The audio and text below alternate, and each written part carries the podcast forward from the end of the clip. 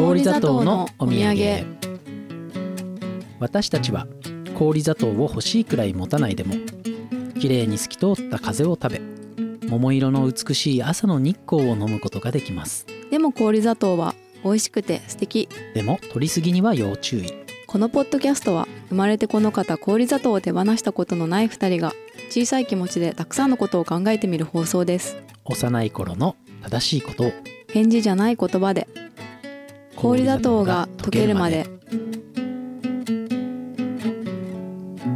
氷砂糖のお土産第64回。東京湯島の夜学バー店主尾崎隆臣美ことジャッキーです。ぷにょです。はい今回は小沢健二会。満を持してですね。うん。やっぱりこの3つの O っていうのがあるじゃないですか。3つの3つの O があるじゃないですか、うん小沢健二うん。岡田准うん。そしてこの尾崎。あ尾崎、うん、3つ目何にしようかなと思ったけど。まあ僕でいいや、はい。うん、だからその3つをつなぐのがこの氷砂糖のお土産ということかもしれないですね。うん。不損ですけどね急に。そうね急に急につなぎ出した。偉 まあその岡田准さんをね勝手にでもうん。そう語つなるいでるだけだからいいんだよ星座をつなぐ冗談ですからそう星座をつなぐよ、うん勝手にね星々をつないでねそうですよ神話を作ろうとしてるんですよ、はいうんうん、物語を物語氷砂糖座とかないのかな氷砂糖座ゴロゴロ氷砂糖座氷の砂糖市みたいな氷砂糖座でもなんかそういう形、なんかオリオンとかもちょっとそう見えなくもないよね。あー確かにね、うん、あれなんかあれは僕にはあの、うんあれに見える砂時計に見える、ああ砂時計には見えます見えね。ますね、あのうん。飛び出てる部分を無視すれば、うん。うんで真ん中の星三つをなんか亀裂ってことにしたら、四角いくなるじゃん。亀裂？亀裂っていうかなんかただの模様みたいにしたら四角いうん氷砂糖。ああなるほどね そういうことねそっかそっかそっか真四角にするってことただの長方形。キラーンとしてるうん。ただの長方形まあでも結ぼうと座で長方形座とか。かあったりするよねここ長方形だよね長方形だからそれをうん長方形とは言わないのが星座の名前なんですよ。そうですよねうん。長方形座正方形座ひし形座とかだったらもう何のなんかさ物語も生まれないですもんねそうなんですよ。長方形と正方形がひし形を取り合ってみたいなどういうことやねんってなるね、うん。さあ小沢健二会になるんですけどうん。えっとまあちょこちょこね匂わせてきたというか、うん。あの合わせすぎですね。喫茶会の時に、うん。あの小沢さんの話をちらちらしてましたけど、うん。さあ何の話をしたらいいのかまあそもそも、うん。えーっとこの氷砂糖のお土産やっている僕とプニョさんはうん。やっぱ小沢健二がいなかったらうん。こう仲良くなってないというかうん。最初の出会いで終わってたかもしれなくないですか？あ私たちの隠しコマンド小沢健二。隠しコマンド？隠しコマンドかわかんないけど、なんかこの 小沢健二っていうワードをあるかないかで開く扉が違うっていうほ関係じゃないですか？うなるほどうん。そうなんですか？じゃないですか？どういうこと？どういうこと？開く扉が変わる、いや なんかめちゃくちゃいい表現なんだけど。開く扉というか扉の先にあるもの、用意されているものが、うん。だから小沢健二っていうワードがなければ、あでもそういう人がやっぱりいますよね、点々と世界に。どういうこと？小沢健二っていうキーワードを抱えた人間がってこと？そうそのキーワードを出出した途端、はい。一気に距離が近づく人たちっていうのがいて、はいはい。小沢健二って唱えながら開けると開く扉みたいな。そう。バルス的な。そうそうそう。そう。ん。う開けごま。ね。開けごま的な。うん、そういう話ってしたんだっけ？最初我々がどのようにその出会い別れ繰り返し 生きてきたのか。っていうの。小沢健二さんのなことは言った。なんか最初だかうん。らあそこの京島の店で、最初っていうかその前にさ、うん。本当に最初だようん、あんまりだから、あれでしょ？読書会の話をしたかな？したかな？してないかも。まあ、ミヒャエル・エンデの話をしてる場うん。になんかたまたま同席した時にうん。多分僕が小沢健二の話をしたんですよね、そう。そう。多分。別にプニョさんに向けてではなくて。でももともと聞いてたの、うん。小沢健二のすんごい大ファンの人がいて。でモモのうん。ほなんかまあ読書会をしてるところがあって、で私ミハエル・エンデが好きだから行ったんだけど、その桃会があってその次が果てしない物語会でそうか。で桃会が良かったから、果てしない物語もやろうってことになって、うん。で私は桃会の方には行ってなかったんあですよ。そうかそうか。桃会じゃないんだ。そう。でそれがしない会なのか。そうなんであの時聞きたかった。なんかその桃会の時に僕お酒の話をし小沢た健二さんの大ファンうのんジャッキーさんって人がいて、うん。その人がもう30分ぐらい小沢健二さんのうさぎっていう絶対もう 3分ぐらいだ うさぎと桃のなんか関係性についてすごい語ってさっそうと帰っていったみたいな話を聞いて そうね。そう、うん。えそれ私めちゃめちゃ聞きたいって思って、うんであもしかしたら果てしない物語も今度やるから来るみたいな、うん。あの人も来るかもしれないよって言われてあじゃあ行こうって思って行ったら、でもやっぱその時もお店があるからさっそうと帰って バババってちょっと夕方行ってうん。5時開店に間に合わせるために、うん。あのい一瞬とは言わないけど、うん。別に1時間ぐらいはいたと思う。いた？まあでもあれか1最初1弱時間だとさもう一人一言ずつそうなんか喋ったら終わっちゃうんだよね。その程度だからね、ううんん。そうだから結局そのこ30分の工場は聞けなく自慢、30分の工場してない。からねこれは本当にもう 本当にまあ5分10分は言ってるかもしれないけど、うん。対話しながらね、うん。うん一人で大演説って感じではなくて。そうなんだ。ん、30分すごいよね、まあ、盛るんですよ。その その人は盛る人なんですよ。ご存ご存知の通り。はい、というので、うん、まあそのまあその場所も喫茶店でしたね。そうね。思えばね、うんうん。そして今日もお茶を飲んでおります。忘れてた。こちらは？今日はですね前回も話に出た高知県にあるですね、牧野富太郎植物園で販売されているというお茶です。えっと釜入り茶。うん。桑の葉ハブ茶陶器の葉が入ったハーブティー今注ぎました。ありがとうございます。陶器の根は特に女性の冷えや貧血を改善する漢方製薬として用いられており葉にはビタミン類が豊富に含まれています。どう？美味しい？美味しいんだが、うん。やっぱりこう生薬感というか漢方感漢方感ある。うんすごい。は飲んでみよう。これお友達がくださいましたね、わあ本当だ。ね。薬っぽい。結構すごい薬っぽいね。うん。効きそう。う、ん。うん体にいい感じがする。甘いお茶なんて飲んだり。そうお茶菓子持ってきたんですよ、はい。今日ね、はい。これはこれは何ですか？12個だからダースです。はい。12個だからダースです。えっと小沢健二さんが CM してたチョコレートですね。そうですね、はい。懐かしい。なんかすっごい久しぶりに買いましたななんか型ですねこういう開け方だったっけ？うんあーまあそうじゃない。なんか昔はもっとピリピリだった気がするよね。もうちょっとちっちゃくなった気もする、うん。あでもこんなもんかわな、かんない。どうぞ。はい。甘く甘いお茶に。お茶は多少の甘さはあるけど、うん。これでちょっと甘いことにして甘くしましょう、はい、うん。いただきます。ちょっとだけ苦い漢方っぽいお茶、うん食べてる間はもう黙るしかない。もぐもぐ、ほうほういこうん、ううん。甘い。ミルクチョコレート、うん。でなんかね、うん。小沢さん小沢健二さんという人は、うん。なんて言うんですかね。うーんやっぱりそんなめちゃくちゃ売れた人じゃないんですよ。ミリオンセラーなんかはないんじゃない、うーうんん LIFE でも100万に届かないぐらいだと思うんですけど LIFE って100いうね万とかふね余裕で売れてた時代あったもんね、時代だからいろんなアーティストが、 First Love とかなんてね。500万枚じゃない？う。ん。 B'z とかさ、うんで T ボランが100万枚売ってた時代ですよ、うーん。T ボランなんて知らないじゃない。知らない。知らないうん。知ってはいるんじゃない？知らないのか。名前ぐらいは聞いたことある。の吉本の佐久間一行さんが大好きと亀田光輝が大好きなが T ボランのファンなんですよ、へえうんそんなこと言われてもぐらいうん。知らない。検索してみよう後で。T ボラン。うん。とかって時代にうん。なんかそのセールス的にはまあ本当に一番売れたシングルでも2 3 0万枚台だった気がしますね。まあえっ、とカローラ2はまたちょっと別物としてもカローラ2に乗ってっていうね CM ソングがあるけども。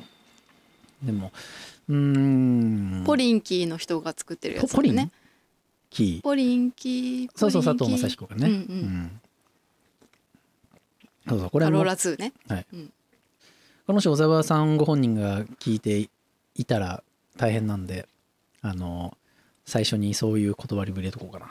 え何？なんか変なこと言っちゃった私。いやいや大丈夫です。あのえっと僕が僕こそがやっぱりその小沢健二さんのまあ曲なり、えー活動なりを通してその通してとかそれを見て聞いていてその自分の生き方とかねうん。人生とかにものすごいこう役立ててきた自負があって、うん。で今ここで氷砂糖のお土産やってたり夜学バーってお店をやっているのもささやかながらその小沢さんがまあこれまでやってきたようなことのと矛盾しないまあ全く矛盾しないわけではないのかもしれないけどもあまり矛盾しない形で少しでもねなんかこう楽しく面白くもない世を面白くするために頑張ってますと。高杉晋作出てきた。いうのを最初に言っとこう。で、はいはい。そういう人をいっぱい増やしてきた人なんですよね。あ小沢健二さんが？その街とコーヒーの会でも、うん。そして喫茶の会でも言ったけど、うん。そういうそのリスナーの人ファンの人たちがそのいろんなことをそのそれぞれの持ち場であのそれぞれに小沢さんの真似をするとかではなくてその受けた影響とか参考になるところをうまく使って自分たちなりにあの宇宙の中で良いことを決意している。うんうん。これ小沢健二さんの「流動体について」という歌の歌詞なんですけど。うん。だよなぁと思っていてそんな小沢健二の話をするんですけど何を話しますか？いやもう本当に私ははい。個人的にはうん。小沢健二さんを一回も消費したことがない消費したことがない？ような気がしている。とは、だから、うん。そのジャッキーさんうん。みたいなファンのうん。人とは全然なんか全くレベルが違う。まあ、レベルとかのね 話じゃないんですよ。そうなんですけどね。レベルとか言い出すとうん。小沢さんが「いやそれは」とかって。う本当にあの心の栄養をもらったなって思ってるんだけど、商業的なところにはほとんど貢献してないし、そのリアルタイムで追いかけて何かその享受してたっていう感じもないんですね、うん。私はね。だから完全なる自分の中で作り上げた勝手な小沢健二さんみたいなのがいるんですよ。ほうほうほうほだからそれはもう本当に本当の姿、リアルなうん。ものとは違うだろうなっていうう、うん、ものなんですけどなるほど。うん、そういうものでしかないですね私の小沢健二さんは。どういうこと？そのそういうものというのはうん。何ですか、うん。まあ消費したことがないっていうのはどういうこと？お金を使ったことがないっていう意味？お金を使ったことがないし、うん。テレビ番組とかうん。もほとんど見てないし、うんそうそういうその,、ん。あの後追いではいろいろあるよ、うん。あの YouTube とかで見たり、そのその当時の雑誌記事なんかもうん。見ましたけど、うん。当時はもう幻みたいなものだった、うん。だからな全くその彼の人間味みたいなことを感じずに追ってました、ね。だからただその歌詞の内容をおぼろげな写真、そのゴシップとか恋愛とかの話は一切知らなかったし。歌詞カードの写真がおぼろげなんだよね。そう。だからあ球体の奏でる音楽でうん。もうついにはっきりした姿を見てあうんかっこいいって思っうん。それまではおぼろげなおぼろげなあの面白いねだからこのインターネット社会ではそういうことってそんなないんだよね。うん。あのすぐジャケ検索ットとか歌詞カード図書館で借りたジャケットや歌詞カードの情報しかないそう。状態そのテレビにも出てない頃だし。そう。っていうのがまた面白い話かもね。ん。そう。ね。そうあとうちそのさ個人的な話で言うとさ、結構そのなんていうのかな、まあ、自由度が低かったんで、お小遣いとかもなかったしテレビも禁止だったし、基本雑誌とか漫画とかもうん。持ち込み禁止な家だったんで、うん。だからそういうその図書館以外でメディアをなんうん。かそういうものを摂取できなかったので、うんそういうものもだから普通の通常の感覚というよりは、それちょっと特殊なうん。生活状態だったんですよ。ちょっとまあその図書館で触れるそういう本なり、まあ、本普通の本ならいいのかもしれないけどそういう CD とかにはかなりそのなんていうの普通の人よりはやっぱりレアだし、うん。そのなんていうんだろうな貴重度が高いものだったわけだよね。そう。うん。でそれはさ家持って帰ってもいいの？持って帰ってもいいんだバレないようけどバレない一応バレないように、ああのね軽くうち隠して。そのお母さんは普通に割と普通のお母さんだったんだけど、うん。父親がやたらとなんかそういうの厳しかったんですね。CD ってポップス聞いてるだけでダメなの？だからそういう、うん。そうだからうん。ポップス、あダメというかもうなんか、機そういう嫌悪くなるかもみたいな。だから子供が勝手に何か楽しんでる姿とかを、もう怖え1ミリも許してくれない。怖っ。うん。え喜んじゃダメみたいなことなの？そんなの。喜んじゃダメぐらいの感じ、うん。だからずっと怖すぎだからうちもう言っちゃうと、うん。家に道場があったじゃん。うう でなんかそのなんだろう、まあ、義務として全員そのある武道をやらなきゃいけなかったんですね。うん。でそれのなんか修行というかほあの訓練みたいなものを毎日しなくちゃいけなくて、で朝5時に起きてでそうのな。なんか神社の中にある武道館みたいななんかあるんですよ、うんうんうん。あの体育館っていうか、うん。その道場がね、うんうん。でその道場に行くと警察官の人とかそういう剣道の師範代みたいな人がいて朝からやってるわけですよ。うん。でそれを1時間やった後、急いでシャワー浴びて学校行って、でそれで帰ってきてからもうん。またなんか素振りを1日1,000回とかやってうん。で稽古にまた出かけていってうん。みたいな。うち道場あるのに他の道場に毎回 なんか、まあ、月水金みたいな感じで行って、でその道場がない日はうん。家で稽古みたいな、すごいね。そう。だから道場から逃げられない。だからマッチョ辞任本当にマッチョだったはいはいその当時は。なるほどね。そうだよね。毎日毎日そんな運動というか戦ってたわけでしょ？そうそうそう。で私戦いだもんね。そう。道場ってすごいよね。で小沢健二さんを知ったのが1997年だったんですけど、その時多分中2うんか中1うんうんだったんだけど、でその中学生の時だけ私、あの部活に入ってなくて、うん。それはなんでかっていうと年子のお姉ちゃんがうん。剣道部に入ってた、そのまあさっきもう一回さっきもすでに一回言ってたその剣道部の顧問お姉ちゃんの顧問と父親がなんか喧嘩して退部になってたんですね。だから妹である私もうん。その剣その中学の時は入らなくてよかったんですよ。だから好きな部活というか、うん。あのまあなんかほとんど帰宅部みたいなやつに属していて、うん。だからその放課後がちょっと空き時間があった時期なんです、その3年間が。だからその時間その3年間だけちょっとこう CD を聴いたりするような時間が持てたんですよ。その空白の3年間に朝だから5時に起きて道場に行く車の中でラジオがいつもかかってるんだけど、おー。そこで小田健二さんすのごい「大人になれば」が流れてきて。あるね。でだからもうそのさうん。日々さうん。筋肉筋肉みたいな感じのうんうんうんうん。素振りなんかかかり稽古みたいうんななんか大声でなんか叫んでさ「わー」とか言ってうんその日々の中に急にあの甘やかな声で軽やかな音楽が。テレレレレテテテテが急にそうでうっかりしてさ甘いお茶なんだ飲んだりそうなんかもう違いすごい違かっこうつけてピアノなんて聞いてみたりだから本当にスパルタで育った人が急にローマの文明を感じたみたいななんだその例えは何この芸術家たちのなんか、うんなんていうか豊かな余裕のある暮らしみたいなのが急に垣間見えた。うん。でそれでもうしっかりとその小沢健二っていう名前だけ記憶して、すごいね。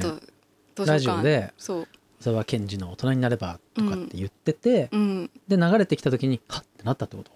そうそう流れてきたっていう多分声だと思う、まあまあまあ。そのああいう甘い歌い方の人があんま知らなくて当時。感動したわけだその時に車で聞いて。わあすごいなんだこの歌はみたいな。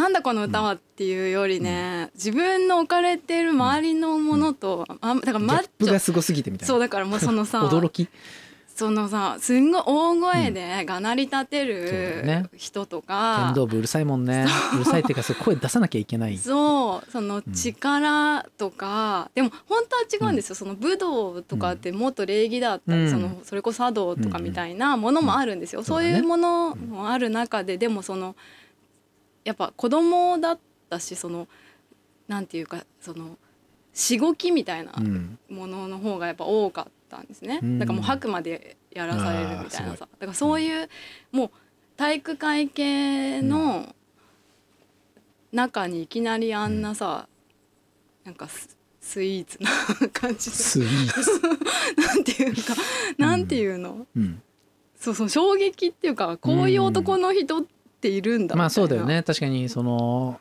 それこそ警察官とかさそういう人たちが「わー」とかって言ってるのを見てる中でまあおな大人であろうにあんなそね甘やかな。う、うん。で、これラジオだからじゃあここで聞いていただきましょう。そうそうえそうそう。ーこの氷砂糖のお土産もねそうそう曲ぐらい挟んで。小沢健二で流大人したいですになればね。ちょっと YouTube で検索でして聞いてほしい。てって全部やるでれれれ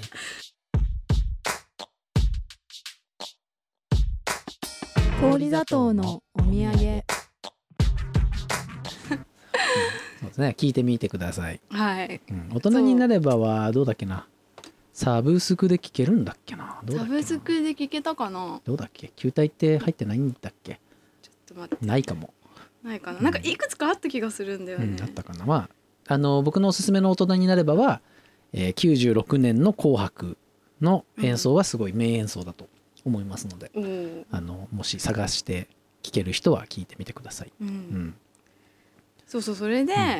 あ大人になればはないな、ないかもね、いい曲なんだけどね。う、ん。でも多分 YouTube とかで聞けるはずですね、まあそうそうそれですごい面白い話だ。そうそうそうそう。でそっからこれはもう絶対に逃せないと思って、まあ、一応そのさ音楽とかを全く聞いてないわ、そポうんポップスとかを、うちはテレビも禁止だったし、うん。そういうポップス系のなんか CD とかもなかったんですけど、あの安室ちゃんとか好きだったんですね、うん。だからそのぐらい有名だったら私もう分かるんですよ。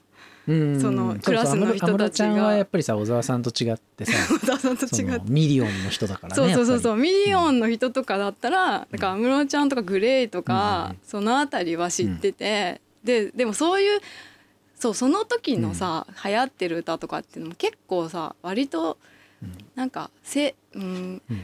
なんかヒステリックな歌が多いっていう本かなんていうのかな、うん。その時代ってうん。1995年うん。に阪神大震災があって、はでオウム真理教の事件があって、で1998年に榊原事件があってっていうようなうん。感じのあたりだったんですね、うん。だからやっぱもう大人たちも多分うん。なんか暗い。暗かったよね。世紀末みたいなそう世紀末感がすごい。ノストラダムスの予言がそうそうそうそう。みたいなのもすごいあったよねまだまだ。だからその、ポップミュージックみたいなものもさ、うん。うんなんか私はもう一人ぼっちみたいな、ん。なんか私私みたいな感じとか僕と君の二人だけの世界みたいロなーンリーみたいな。とか とか。そうそうそうまさにそうローンリーってなんやねん。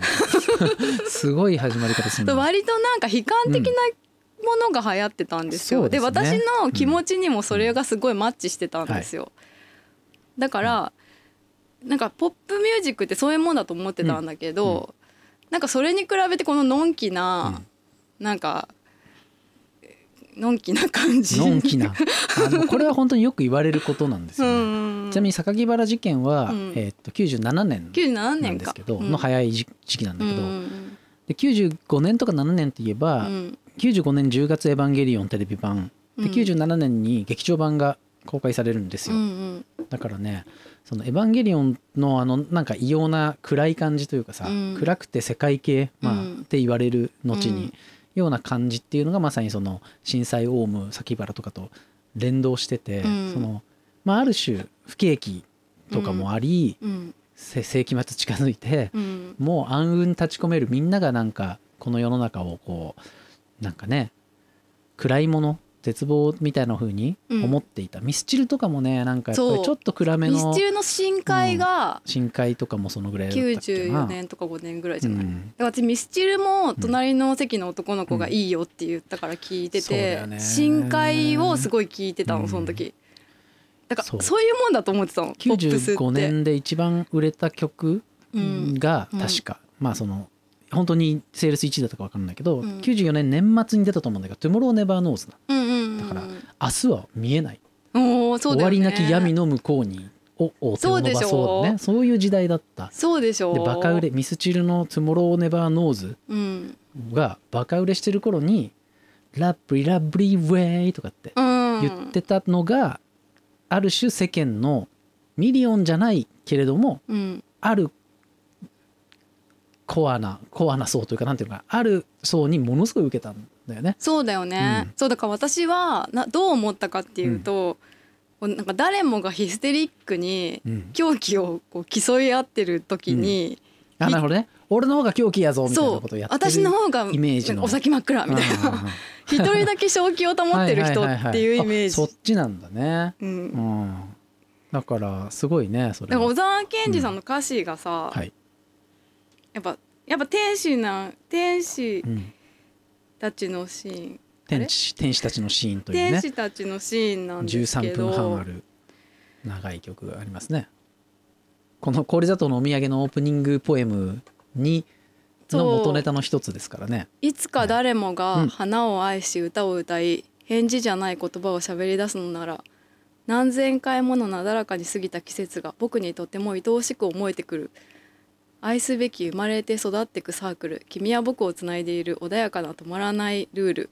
うん、もうこれが私本当にもうめちゃくいいちゃ曲だね。この人だけ持続可能な世界を歌ってるって思ったあその通りですね。そう。そうですそうです。だから私本当にうん。先が見えないっていうものすごい混迷の中にいてなんかをうんうん。なんだから自分全く剣道なんてやりたくないものをものすごい。うん。なんか一日中やらされてる状態でこれが何の役に立つのかも全然わかんない。私筋肉を駆使した仕事とかに就きたくないし。なんでこんな自分はマッチョなのかと。そうそれもうねあのね義務だったんですようん。うちの。ううん。もううちに生まれたからにはここでご飯食べさせてもらうためにはやらなくてはいけないっていう。うん。だから全くそのこれこの有意義なに時間を過ごしてるって思えずにさ、うん。毎日毎日送っててこのこのままじゃいつか壊れてしまうみたいなさ、う？ん不安がずっとある、あってでもみんなも同じようにこのままじゃいつか壊れてしまうみたいなことをうん。言ってるじゃん。うん。誰もがさはい。明日は見えないとかさ私だけ一人ぼっちみたいなさ、友達のもう裏切りみたいなさ。そんな中で、にねもうミスチルのその曲さ、うん、分かり合えた友の愛した人でさえもみたいな歌詞あるじゃん。何もかも欲しがっ償ていうたこともできずにおおみたいな。私もめちゃめちゃハマっってたけどね。めちゃめちゃミスチル大好きでしたけどね。僕もまあ別に嫌いじゃないですよ。そうそんな中ね家族や友人たちと並木道を歩くようにみたいなそうですよ。曲がり角を曲がるように。愛し愛されて生きるのさ僕らはどこに行くんだろうかとそう。なんかそんな健全なこと歌ってる人他にいなくて、うん。なんかもしかしてこれでいいんじゃないの世界みたいなのをちょっと思えうんたんですよね。うん。うん。えもしかしてこっちみたいな？なんかそのはい。みんなんかさ思い込まされてただけなんじゃないっていうかそのこのなんかうん。絶望感、なん。か脱洗脳だこれ。そうそうごい。だから本当そうですよ、脱洗脳させてくれた正気の人なんですすよ、ごいじゃん、そうだよ、っうん、ていうのが私の小沢健二さんの 勝手な、うん、だから本当はきっと彼だって人間だしさ、いろんなうん。迷いの中で青春というかまだ若いうん時代をさ、うん。右往左往しながらさ日本でこのままいていいのかなとか思ってたのかもしれないんだけどね。私の中ではたった一人だけ正気を保ってる安心な人っていう感じ、そうだね、よりどころみたいな。うん、でその後でもうん。さだまさしにはまりました。なんでやね なんかちょっと、んうん。同じ同じ種類っちゃ属性だ同じ種類なんと思う。ですよ実はね。でしょ？ね。あの柔らかい声と、うん。なんかそのみ広く見通してる感じっていうか、うん。その僕僕僕僕って感じじゃなくて、なんかうん。山だとか海だとか言って去年のあなたの思い出だとか。うん、うん。そうそうそうそう。でも確かにそうなんだよね。そのうん。客観的な視点だったり、うん。さだまさしって実はそのまあ若い頃ってさうん。シュッとしてかっこいいしさ、そう。その、えー、とお坊ちゃんキャラなんだよね。バイオオリンとか弾いてね。ねだから実は小沢健二に一番近かったのはさだまさしかもしれないっていうのはこれは結構ね言われてるんですか、言ってる人は僕を筆頭にいるかもしれない。あうん、ジャッキーさん筆頭だったんですか？と、まあ、そこまでさだまさしを聞き込んでないからあれですけれども、うん。でも確かにそういう人がいるのあの両方好きな人がいるのは分かるなってそうなんだ。うん、そうのは私はめっちゃうん。そこになんか通じるもの感なんかね面白いおじさんみたいになっていくけどささだうんまさしさんって。でもいやすごいよ。実はなんかすごいなんていうのかな。大きな視点を持ったうん。世界を描く人でもあるうん。しだ、からなんかもしかしたら結構その若い頃作った曲がすごい賢くてうん。なんか頭いいなよくこんなとこまで見えてるなみたいなのでだんだんメッセージがシンプルになっていくみたいなのもなんかうん。まあそれって誰にも共通するのかもしれないけど。まあねそういうところもあるかもね。うん。なんとなくうんさだまさしは例えば関白宣言がさすごい売れた後にさ、うん関白失脚っていうのをさしっかり作ってさ うんバランス取ってく感じとかさ 確かに。やっぱりちょっとインテリの作業なんだよなみたいな、そう、うんインテリっていうかやっぱ賢い人のさ大きい視点を持った人のそのやることでしかもそれはユーモアでやると、そうですね、なんか私「検察側の証人」っていううん。曲がすごい、ほこれアガサ・クリスティう面の白そうだな、短編あ短編じゃない小説があれになってんのか。うん。さだまさし。歌詞がねん。なんかすごいそのなんていうの？失恋した人の歌っていうかなんかそのうん。男の人を振った女が悪いみたいな視点となんか捨てた男が悪いみたいな視点うん。なんかどっちの視点からも歌ってる歌でなんかすごいなんかこのうん。なんだろうどっちからも見るみたいなさ、うん。そうだね。すごい頭いいと思って、うん。大体さ もううん。その自分に酔う歌詞じゃん、やっぱり歌っていうのはそういうものだと思うんだけど、そうなんかあの人のことが忘れられないみたいな感じなんだけど、うん。いやでもそんななんかあの人だってこの考えに至るにはこういうことがあったのかもよみたいなことをなんかなぜか考えてるみたいな、なるほど、うん、なんかそういう点でもそういうクレバーなところとかもやっぱちょっと。ねうん。まあ、別にいいんですけど、うん。さだまさしと小田健二が似てるって言いたいわけじゃないあの春にして君を思うっていう、うん。うんうんその曲があるでしょ、うんうんうん。アガサ・クリスティの小説で「あー春にして君を離れ」っていう小説があるんですよ。はいありますね。おおと思っちゃったねそれ初めて見た時ね。うんあれってそれ別にが元なの？もっとダイレクトに「春にして君を思う」みたいなのってある映画があるよねそう映画があるよね。うん。うん、どっちが先？君を離れが先？が先なのかな、うん私これそれちょうど昨日ぐらいに読んだんだよね。え何を？アガサクリステあィの。そうなの？そう。れはすごいね。うん。へえ読みました？うん読んでないあ、あれすごい面白かった。なんかへえあれじゃないの？あの推理小説。なんていうの、アガサクミステリー？ミステリー？じゃないの、うなんだね。別名義で書いたんだって。へえ知らんかった。そうだから多分ミステリーじゃないの書きたくなって、うん。でもそれで自分のアガサクリスティで出すとみんながっかりしちゃうから、なるほど。ミステリーだと思ったのにみたいそうそうそうそうそう、な、うん。でもすごいなんか女の人のうん。なんか気持ちをものすっごいなんというかうん。細かく綴った。うーん。それちょっと気になるな。面白かったです。映画の方は日本公開94年らしいですね。うーん。だから「春にして君を思う」を出す数年前。まああじゃあちょうどそのぐらい、うんそれ3-4年前ってそれなのかな、うん。それをもしかしたら。そうだね。内容もそんな感じなんだよね「春にして君を思う」はうん。ちょっと年老いたあそうだよね。男の人が、ね奥さんが亡くなっちゃってさ。うん。逆かでも。ねどういうちょっと老いる感じの曲、うん。一応その「春にして君を思う」って曲がうん。90年代最後のオリジナル曲なんですよね、うんうんうんその98年の頭に発売された、うん。なんかそれですごい老成された感じの曲が出てきて、うん。でそこから以降しばらくあの表活動をしてない。ね。うん、そうだからギリギリそのぐらいに見つけてすぐいなくなっちゃったっていう感じ、私からすると。そうですよね。流れ星のように。そうです。これが私のお考え 考えたというか私から見た 幻の小沢健二さん。いやいやいやいやそういうことがさうん。そのなんて言うんだろうな。全国でうん。無数にあったと思うのよ、うんそういうふうに小沢さんに救われたというような経験が多分それは90年代もいっぱいいたし、うん。ここ20年とかでもいっぱいいると思う、し。そうね。うん、だからそういうなんかどこかでふっと触れてうん。すごいなんか、あなるほどこういうことかみたいな感じで世界パーみたいなことをうん。結構本当に振りまきまくってるアーティストなんですよね。ねだから私もうすさ。アーティストっていうよりもさ、なんか本当にうん。その、何？なんていうの、え？なんて言えばいい？えなんですか？か神とかですか？グルとか。天使。グル？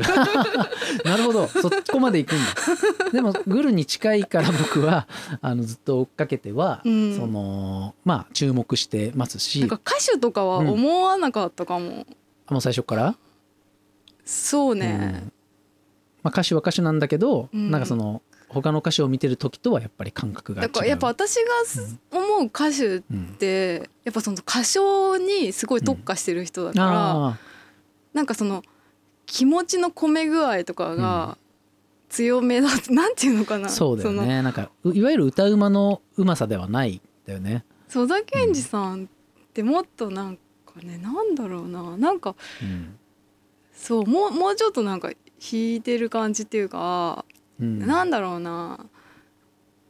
うんなんなんていうか。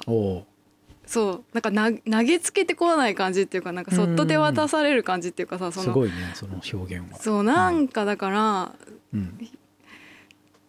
うまく言えませんけうん。どそのうんなんかやっぱそのさ酔わせてくれるのが歌歌手だとしたら、うん。冷ましてくれる感じだからなるほど、なんでやっぱだから、うん。グルーじゃないけど なんかなんかそういう、まあもうこの人の言うことは聞いとこうみたいな。なんか言ってんだったらとりあえず全部あうんの聞かなくてはならないはいはい。みたいな感じになる。なんかグルはグルなんでまあグルってどういう意味合いかはよくわかんないけれども、うん。そのグルはグルっていうかそのそういう導き手であるにはそうなんだけど、うん。なんかその教団を組織している人っていうよりはよりは違う。洞窟の奥とかにいてなんかいやそれもなんか でもそれで言ったら隣のお兄ちゃん感なんだけど、そうだからそのそうでもね、ん。高いとこにいる感じじゃなかったもんなんかカリスマとかってよりはあの山奥で修行してて、うんあのたまに町に降りてくんだけど、うん。なんか3センチぐらい浮いてるみたいなあでも浮いてる感じはした。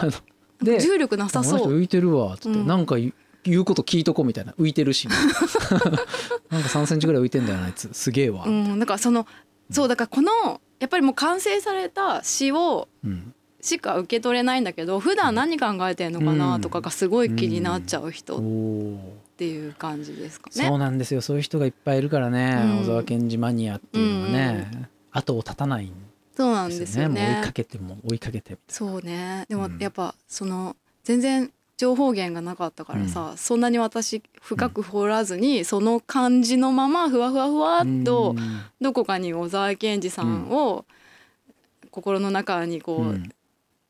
なんというかうん。勝手になんていうの作り上げつつ、まあふわふわ生きてきたら、なんか行く先々でそうなんですよ、ね、そのもっとね、うん。あのすごい人がいっもぱいいたのでいうかやっぱうん同じものを受け取った人なんですよそうそうそうそうね、う同じものを受け取ってしかももっとなでも解像度が高いというか、だったりねこだわり方だったり受け取り方がねそれぞれに違うからね。私やっぱぼんやり、りしたまんまできてるんだけど、そうでもやっぱりその、そのそれでも行き当たるわけなんですよ。うん。そのあ同じような、うん。同じ通りを歩いてきたのかもねみたいあなーなるほど。ああ間違ってなかったのかなみたいな気持ちになりますね。だそうですよ、うん。そうなんですよ、ううん。しっかり地図見て歩いてきたわけじゃないんだけど、あなんか大体こっちかと思ったら いたいたみたいな感じ。なるほど。うん、でもそうだね。うん。なんかやっぱりうん。まあ今ね僕プニョさんに借りた「ジョジョ5部」読んでますけどうん。スタンド使い同士は惹かれ合うって言うじゃないですか、うん。まあそれに割と近くてさうんやっぱりなんか同じものが好きというよりはなんとなく似たようなこうこういうのって良いことだよねっていうのが似通ってるとうん。なんかふとあの立ち寄った喫茶店にあれ？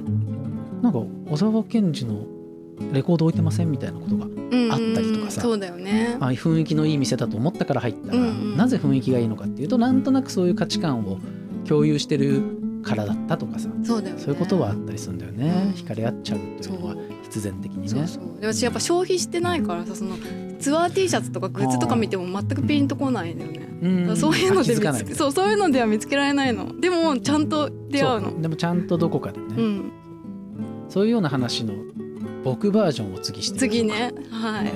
かねいやもうちょっとこ 終のわるのか。ななんとなく方向性が今回うん。あの見えましたね。なんかその小沢健二とは何かってやっぱ語るよりも、やっうんぱりこうやってなんとなく話しながらうん。何か少しずつ見えてくるっていうのがうん。小沢健二を語るにふさわしい語り方かもしれないなと思いました。そうですね。うん、やっぱり僕は遠心的なみたいなことをずっと言ってて、うん、その話も次しようかな、まあそれはやっぱりこう答えを探すんじゃないんだよねって、ね、歩いていくんだよね、誰かの待つ歩道を歩いていくなんて言いますけども、歩いていきましょう次も、はい、はい、それでは。今日のところはこれで。これで。